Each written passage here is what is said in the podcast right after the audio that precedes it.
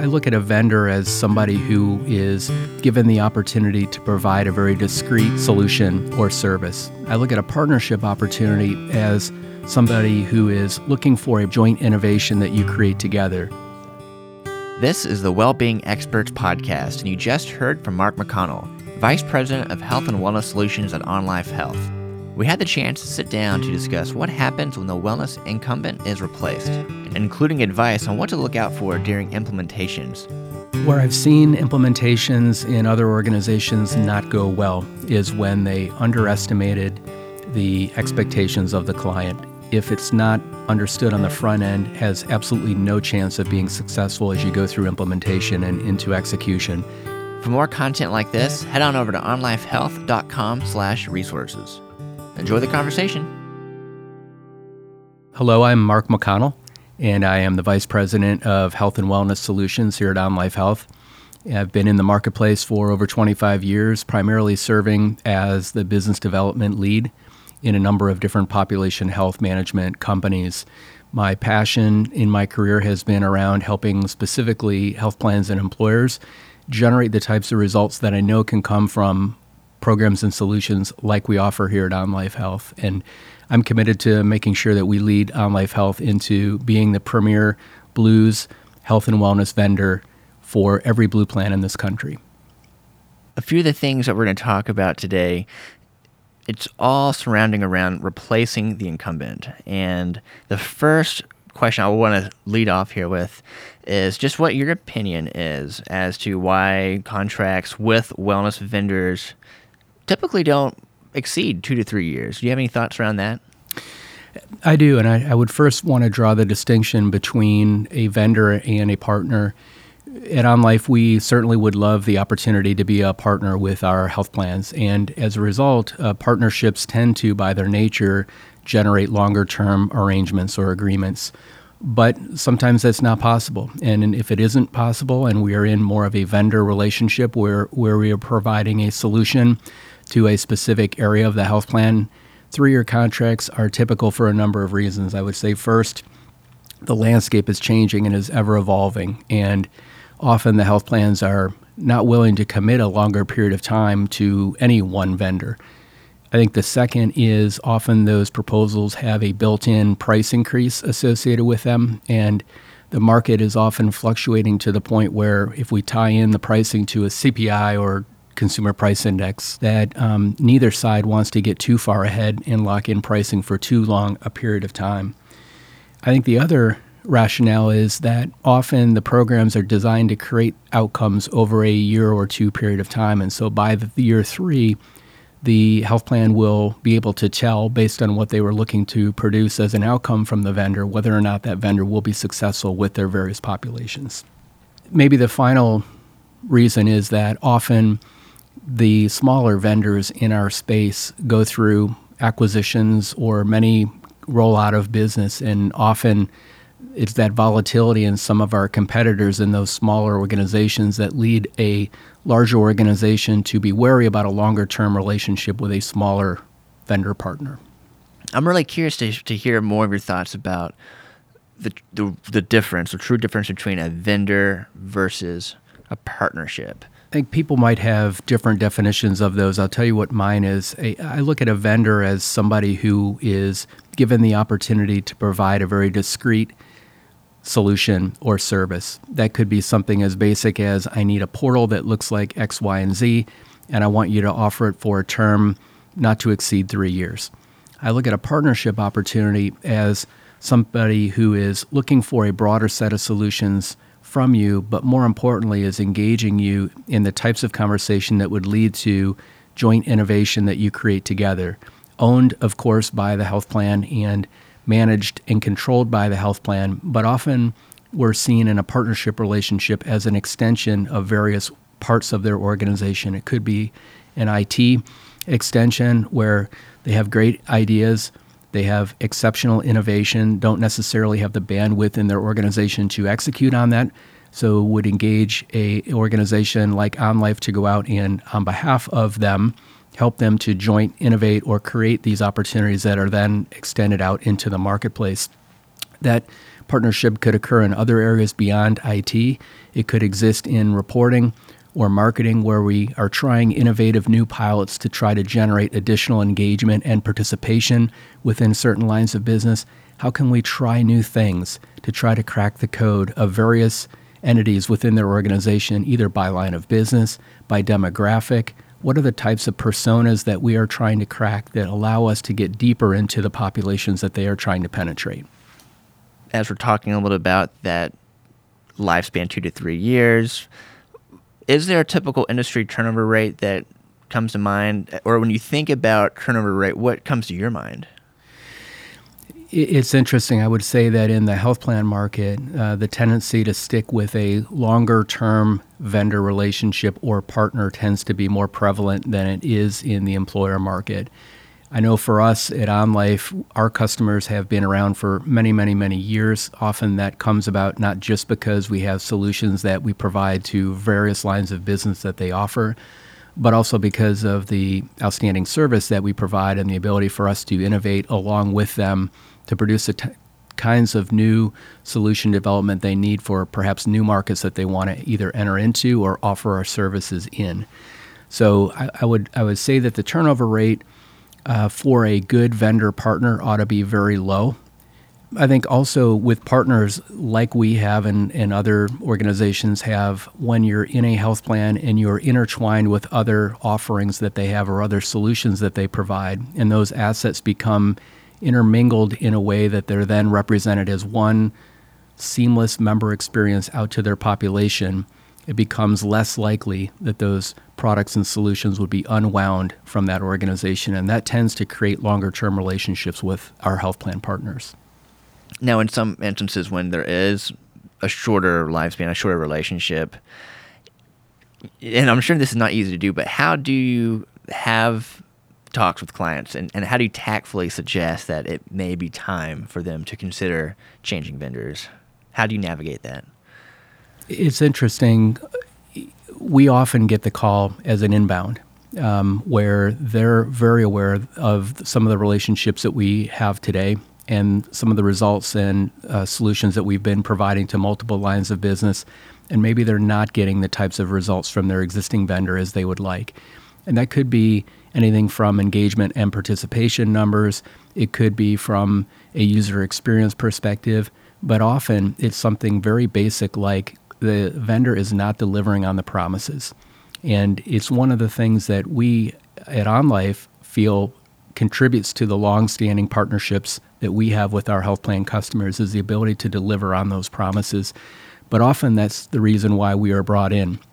And we've seen organizations where we've come in and taken a relationship away from a competitor or a vendor. And in those relationships, we've come in and established new programs, new solutions, and generated some additional outcomes that they had been unable to see or achieve in the past. But more importantly, what they've said to us is, you guys delivered on the promises that you gave us up front. And I think more than anything, that's ultimately what these guys um, are looking for. Do you find that surprising at all? Well, I think one of the other areas that they find is that the partner that they have or the vendor that they have in place may be a great solution for one line of business. But when they look at the opportunity, and it often happens with their large or strategic employer customers, where um, the vendor is not able to flex or innovate or create the kind of value that this large strategic employer in their book of business might be looking for.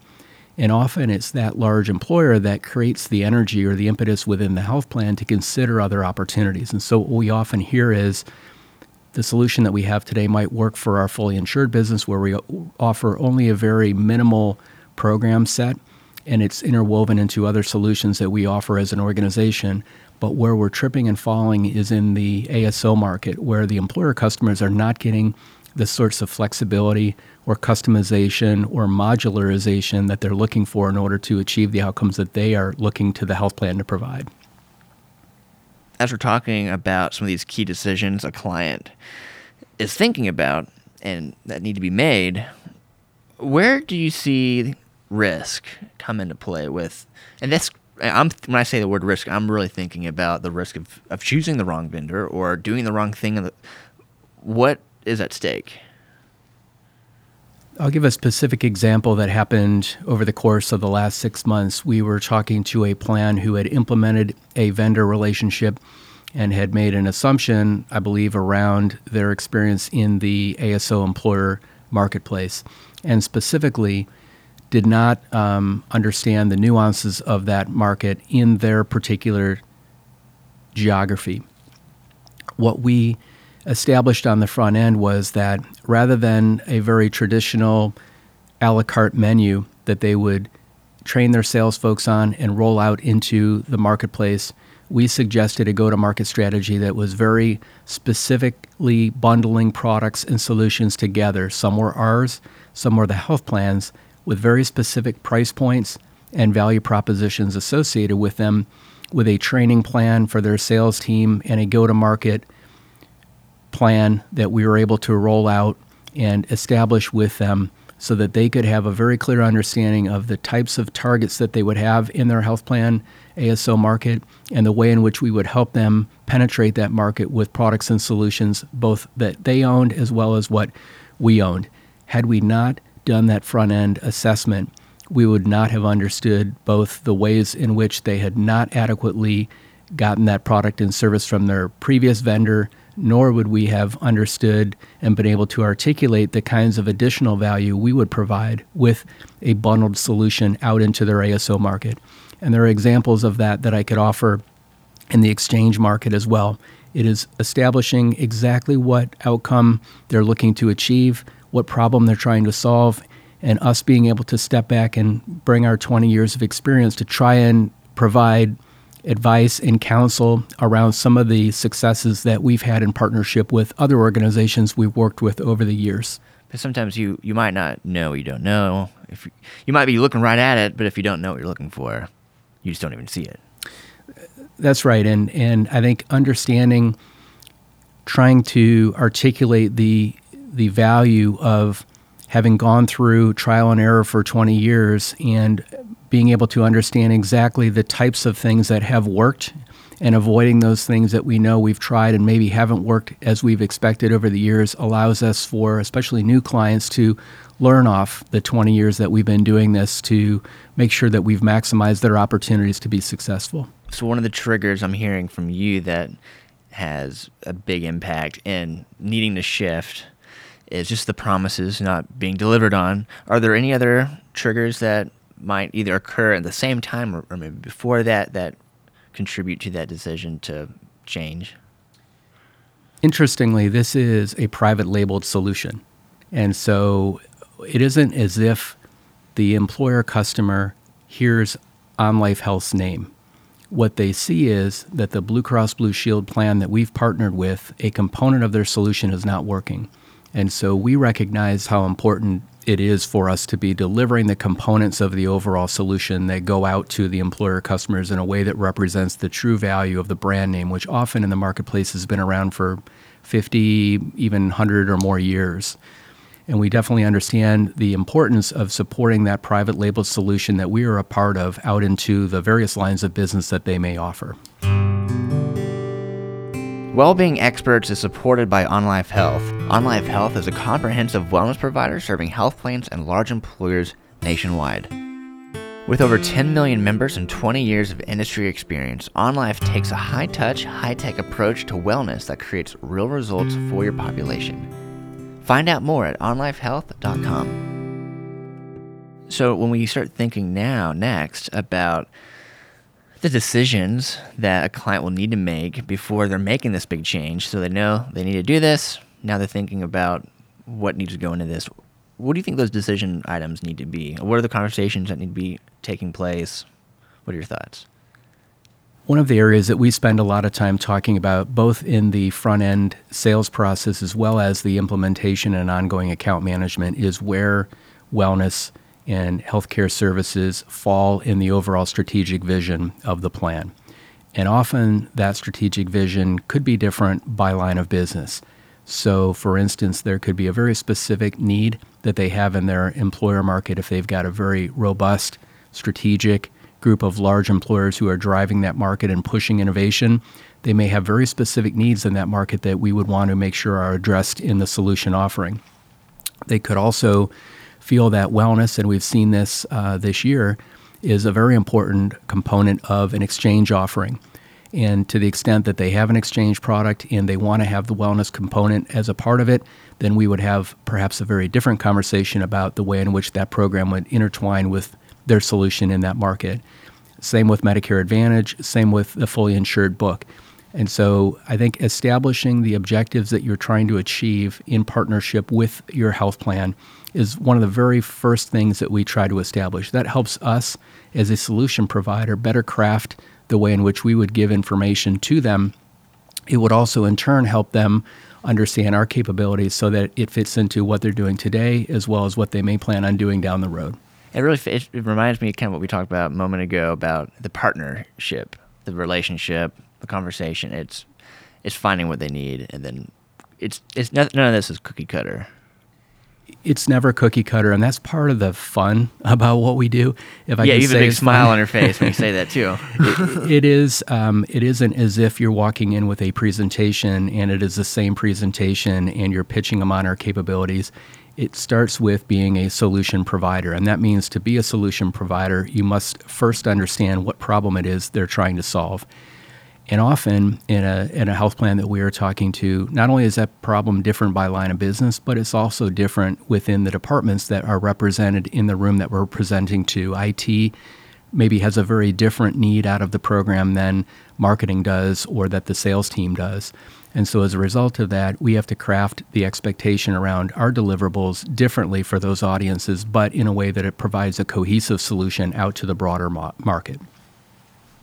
We talked about this just a, a moment ago as relates to some of the triggers that will occur when a client starts to really think about making a vendor change. What are the things that happen when a client knows like it is for sure time to evaluate the current situation? Sure. And, and I can tell you from firsthand experience over the course of the last year, having visited 15 of these plans in person, it can be as simple as we didn't get something that we had asked for. It could be very simple like that. It could also be that um, over a period of time, they had a lot of issues or problems related to service. Many times it is that uh, they aren't getting the attention that they deserve from this, which is difficult for me to imagine given the prominence of these organizations in the community. But that is a common theme that we hear is that they aren't getting this sort of attention that they had expected from uh, a vendor partner. And then often it, it does come down to what kind of results are you achieving together. And those results, as I mentioned earlier, could vary quite a bit depending on line of business, but they often fall into buckets like engagement participation, um, outcomes of some sort, whether they be financial or in some programs, more uh, clinical metrics, patient satisfaction. It could also be in, in terms of the way in which the employers are receiving the offering out in the marketplace what are some of the first things that you would tell someone who's in that role of all right we're going to actually make a change. What's next? I don't think it's should be ever painful. I think it should be absolutely something that uh, we should not underrepresent in terms of ease. It is a complex situation. However i can tell you that having done this for over 20 years one of the things that OnLife Health brings is a very rigorous process around implementation. We know exactly what we will expect to see as we go through this, but more importantly, we understand what we should represent to the health plan they should expect to see during this process, the resources that they should need to commit, if any, and, and where those resources need to come from. It often depends on exactly how interwoven the program was in their existing uh, solution offering. It also depends on the types of lines of business that they've been offered into, and it often depends on their expectation around the way in which the integration will look going forward. But in all those situations, and having done this both in large health plans, um, over even five state coverage areas with multiple lines of business covering millions of lives, down to employer direct offerings which can often be just as complex but smaller numbers of lives. We've been very successful in making those transitions so that the employer or the health plan realizes that we've come in, we've created um, a valuable solution. It's private labeled. It's tried to minimize the impact on the membership, which is their most important concern, but more importantly, delivered a very robust solution offering for the future. When you when you talk a little about the implementation part, what kinds of thresholds, or if there are thresholds, that differentiates from the larger, more complex implementations? I know you're saying it, it shouldn't be it shouldn't be overwhelming, it shouldn't be stressful, but are there things that would possibly make an implementation more complex? Does that change anything here?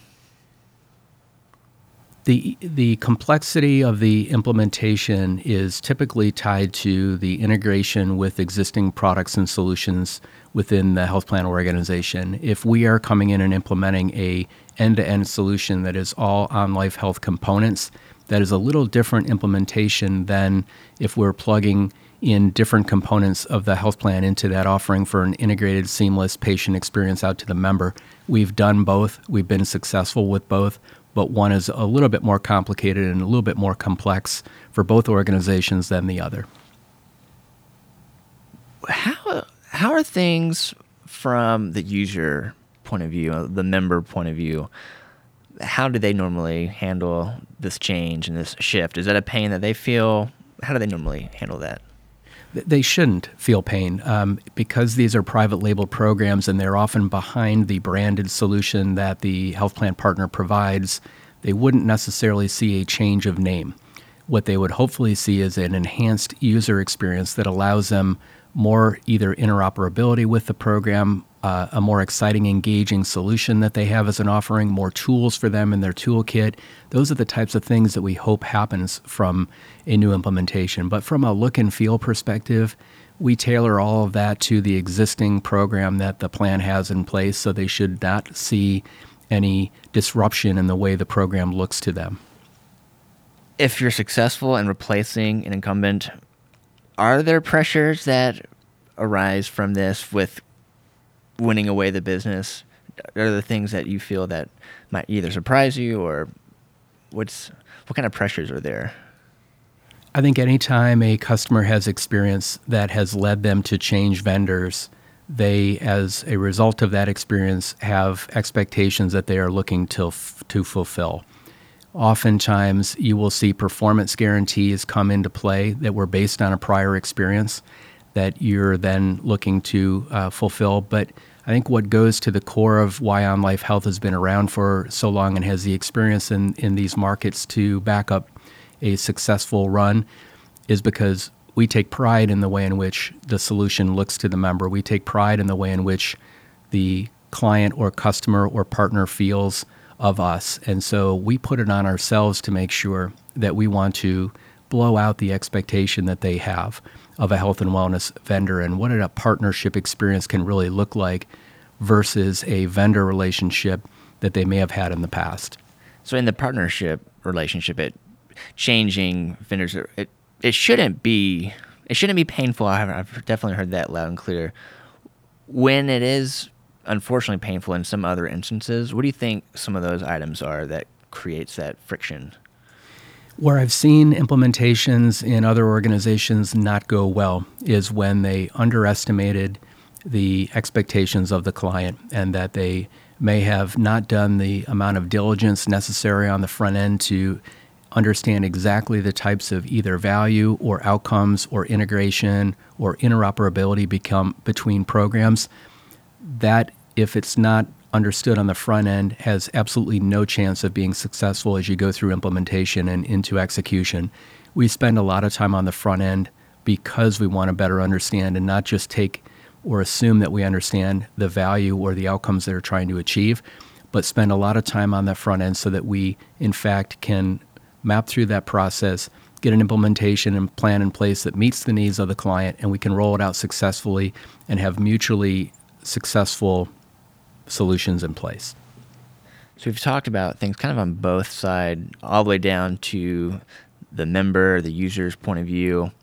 When you think about what the decision maker has on his or her mind, what what are they usually thinking about when they're trying to move the needle? Is when they're thinking about trying to move the needle when when this switching of vendors occurs, what do you think is at the top of their mind?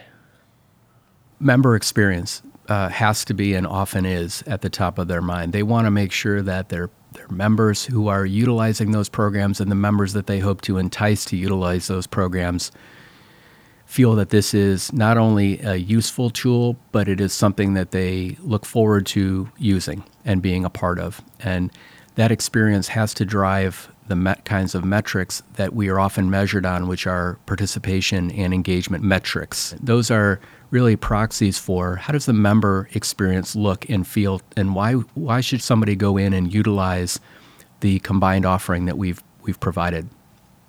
I like it, and again, it returns to that that focus on people, relationships, and experience. That's what it comes down to. That's great. Well, do you have any final things you'd want to share that are either on your heart or things that are on your mind about this? One common theme that we weave through both the sales presentation as well as the way in which we manage programs on an ongoing basis is this is not an OnLife Health program. And we cannot emphasize that enough as we go out and sell on the front end, implement, and then manage on the back end is that we are an extension of our partners. This is their program.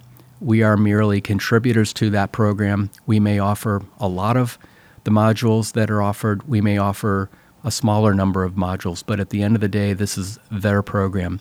The decision maker is often the owner of that program and so has a very vested interest professionally and personally in its success. And we have to do whatever is necessary to make sure that he or she is successful in their offering, that they are the ones who are seen as the um, the successful program owner, and that they are in fact on the stage at one of our industry conferences presenting the outcomes on behalf of this combined solution and not OnLife Health. Well, I know you have tremendous passion around this, and I really appreciate you sharing with me a few minutes of your time and talking a little bit about replacing the incumbent and, and how it, it might seem a little overwhelming at first, but actually it really doesn't have to be. It shouldn't be, and it was a pleasure to talk to you as well. I hope I'm offered uh, the opportunity to come back and talk to you again. Thank you to today's guest, and a big thank you to you for listening along with us. Wellbeing Experts is brought to you by OnLife Health, a comprehensive wellness solutions company that has spent years working with health plans and large employers nationwide. Today's podcast and additional perspectives from the Wellbeing Experts can be found at onlifehealth.com/resources. We welcome your comments, questions, feedback, all of the above at engage at onlifehealth.com.